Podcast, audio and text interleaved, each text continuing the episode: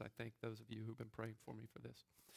Um, as much fun as it is to be up here talking to you, it's never fun to follow Michael Dickerson. He's a great speaker, and I think last week he really uh, hit a home run. I don't see Michael here, or I'd uh, talk more about it, but uh, what a great uh, blessing he is to our teaching team, and I thank him for being on it. Um, so uh, I'm going to say another uh, quick prayer. Father, I thank you for the men here this morning. I thank you for the table leaders. I thank you for those who are responsible for setup, that uh, these uh, men would choose to come together early in the morning to learn your word, to share your word, and to fellowship with each other. What a blessing that these choices are made. We know that you're here with us. We thank you for that. We ask for that inspiration to carry us through the day, through our week, till we meet again. Amen. So today's uh, verse, verses from James uh, talk about pride, humility, deception, perseverance, temptation. Um, now, since none of us have any problems with those things, this will be a nice quick talk, right? Um, or is it just me? So um, I'll read it real quick. Um, but the brother of humble circumstances is to glory in his high position, and the man, rich man is to glory in his humiliation because like the flowering grass, he will pass away. For the sun rises with a scorching wind and withers the grass, and its flower falls off, and the beauty of its appearance is destroyed. So too the rich man in the midst of his pursuits will fade away. Blessed is a man who perseveres under trial, for once he has been approved, he will receive the crown of life which the Lord has promised to those who love him. And let no one say when he is tempted, I am being tempted by God. For God cannot be tempted by evil, and he himself does not tempt anyone. But each one is tempted when he is carried away and enticed by his own lust. Then, when lust is conceived, it gives birth to sin, and when sin is accomplished, it brings forth death. Do not be deceived, my beloved brethren. Every good thing given every perfect gift is from above, coming down from the Father of lights, with whom there is no variation or shifting shadow. In the excerpt word of truth, so that we would be a kind of first fruits among his creatures. May God bless the reading of His Word.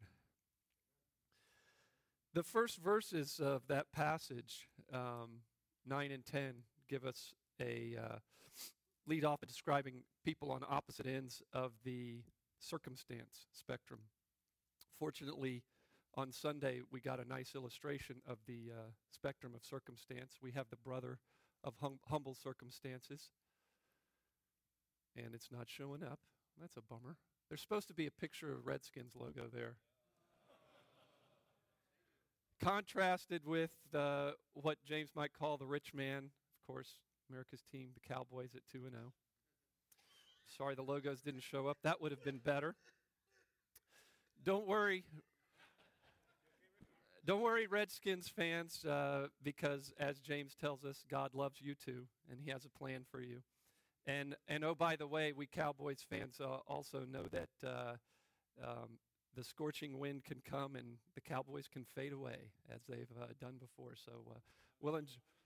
We'll enjoy it. We'll enjoy it while we can, and uh, we'll understand that we are uh, relying on God for all the benefits that happen in our lives. So these first couple verses, um, I'm talk. I'm calling your altitude versus your attitude. Where are you on the spectrum? Are you a brother of humble circumstances? Are you a rich man? Um, you need to have the right attitude in both circumstances. And of course, we can kind of cover the spectrum here, even though the, uh, the word in the Greek that's used here, tapeinos, means low, and it's talking about humility and humbleness. Um, this can bring forth feelings of failure, abandonment, shame. This is the danger of being in low or humble circumstances. Um, and you, you, you could wonder, hey, maybe, maybe God doesn't even want me, right? This is a danger of someone being in that uh, end of the spectrum. Meanwhile, on the other spectrum, the rich man, James uses a word meaning uh, just literally lots of money, all right? Um, words for success in Greek, obviously. Why he chose the rich, I'm not exactly sure, but um, my interpretation that such success, feelings of independence, self importance can result. Uh, and then maybe you start feeling, maybe need God. I don't know about you, but I am susceptible to this. If I'm having, sometimes I'm having just a really great day, things are working out materially for me, getting things checked off my list, finding a deal on that, getting a tax refund. All of a sudden, uh, I'll, I'll get to a point where I think, gosh, all of a sudden I'm feeling kind of proud. I'm feeling kind of successful. I'm feeling kind of like I'm doing it. That, I think, is a very dangerous place to be. We have to remember that we are reliant only on God for these blessings. Um, just have to remember that all these things are temporal, all the successes. Where, where were you before Christ entered your life? Where will you be when that the grass that is your affluence, that is there are the blessings in your life? Likewise, if you're feeling in humble circumstances, knowing that you can rely on God for your salvation. So, your altitude and your attitude. If you're feeling low, be anchored in your salvation. Boast in that you are highly valued by God. If you're feeling rich, feeling up, understand that humility, not just to be aware of it, to boast in it. Um, if we go back briefly to sort of a football analogy, you know, if your te- if the team's up by three touchdowns at halftime, the coach isn't going into the locker room and saying, "Hey, great game, guys. We got it. Well done." He's saying, "Hey, we got to keep playing hard. We got to keep doing well." The arrogance that can come from success will lead, could lead you to play the game worse. And maybe you're not looking for a way to, to help a brother up.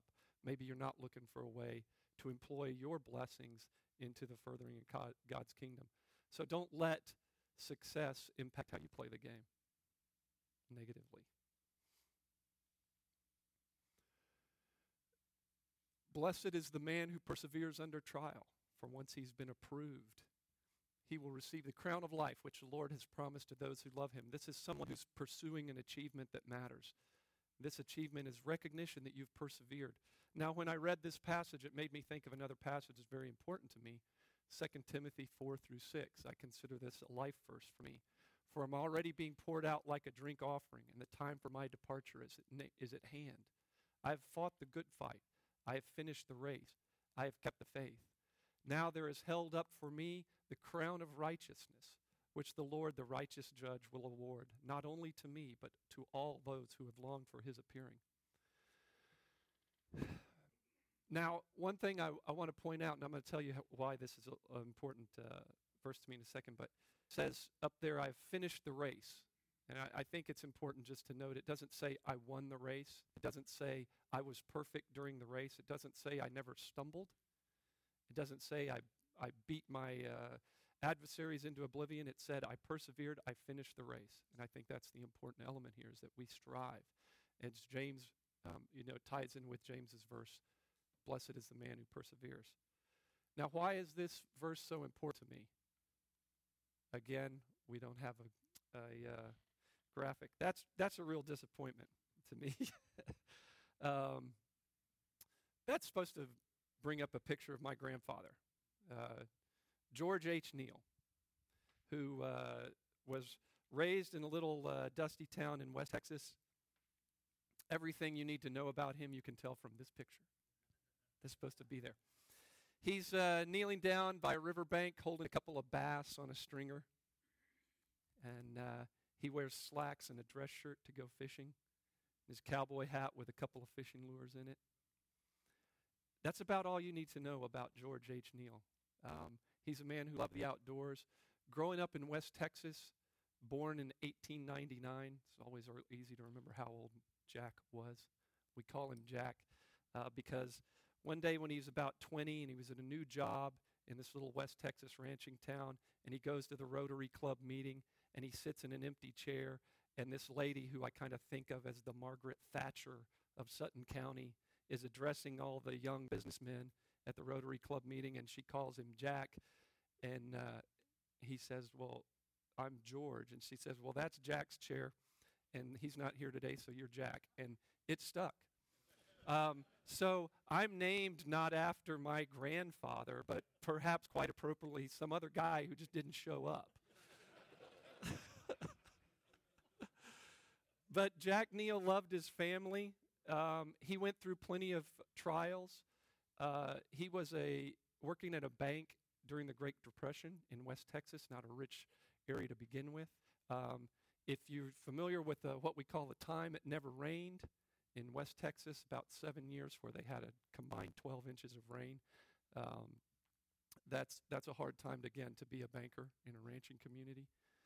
Um, he lost a grandchild to suicide. He had a daughter break her back severely in a in an automobile accident. He had a child get divorced. Um, none of these things are all that unusual in a person's life. I'm not trying to hold my grandfather up as someone who suffered so much, right? Um, but they are uh, sufferings. And what I always know about my grandfather in every situation, he's a man of peace, he's a man of wisdom, he's a man of grace. Plenty of times he could have uh, let me have it, and what he always let me have was grace. And so I, I honor him. And I ask, what are you striving for? What is the legacy you would like to leave behind? And I promise to uh, introduce that picture a future session. So, um, James encourages us in trials not to fall prey to the temptation. These are the, the things we know uh, um, that we will have trials, we will have temptations. He doesn't say um, you can. There's some m- magic formula for avoiding them, um, but he doesn't want us to fall prey to them. Let no one say I'm being for God cannot tempt anyone or for God cannot be tempted by evil, he does not tempt anyone. We are tempted when we're carried away by our own lust. Temptation's origin is my method is luring me, and its result is death. The word he uses here, deleazomenos, lured, as if I'm prey. Uh, we are lured by our lust. Well, if, if we're prey, who's the predator, right? Well, um, insert your name here. I like the way Sam Allberry puts it in, in our book, uh, James for You. He says, We are both the agent and the victim of our desires. I was talking about this with a, a buddy of mine at work who I often uh, consult when I'm preparing for these talks, and uh, he's super knowledgeable of the Bible. And we were talking, we got on to uh, like 1 Corinthians 8, 9, I think, uh, don't cause a weaker brother to stumble in your freedom, right? And so we were talking about the stumbling block, which, of course, there would be another picture of a guy carrying a giant rock. And uh, don't put that down in front of your friend, right? Don't cause him to stumble. And uh, my buddy said, Well, now I got this big rock. What do I do with it? I might as well drop it right in front of myself, right? Um, don't cause your brother to stumble. Be aware of this of your own stumbling blocks, right? Paul writes in Romans 7 15 through 20, wonderful verse of frustration. Um, that which I ought to do, I do not do. That that I should do, I don't do. That which I don't want to do, I do. What is it? It's evil working inside me that keeps me from doing not only what I ought to do, but also keeps me from doing what I want to do. That frustration, I feel like if Paul can be susceptible to, we can be forgiven as well a little bit for being susceptible. Um, being aware that that comes from within us is uh, the important part of this passage. So, who do you blame when you stumble? Who do you blame when you're tempted? Um, I, I my first my nature is not necessarily to blame myself first but i need to think about that. Why does temptation work so well? Why does it succeed? Well it's temptation succeeds when i'm willfully ignorant. Willfully ignorant of my brokenness of my sin nature of that living inside of me that's trying to keep me to trying to make me stumble. And it succeeds when i'm willfully ignorant of god's nature I think he can't strengthen me. He won't lead me. He won't forgive me. These things I've done, these things I'm doing, I, I, I don't see how he can stop them.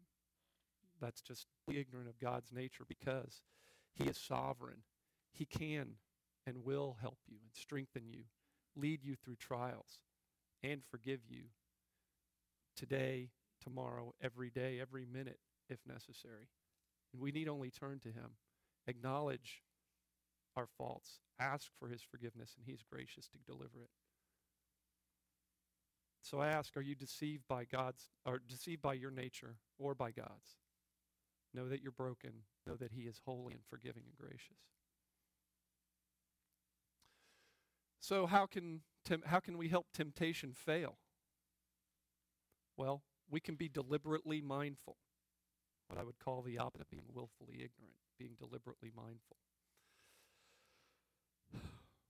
Don't be deceived.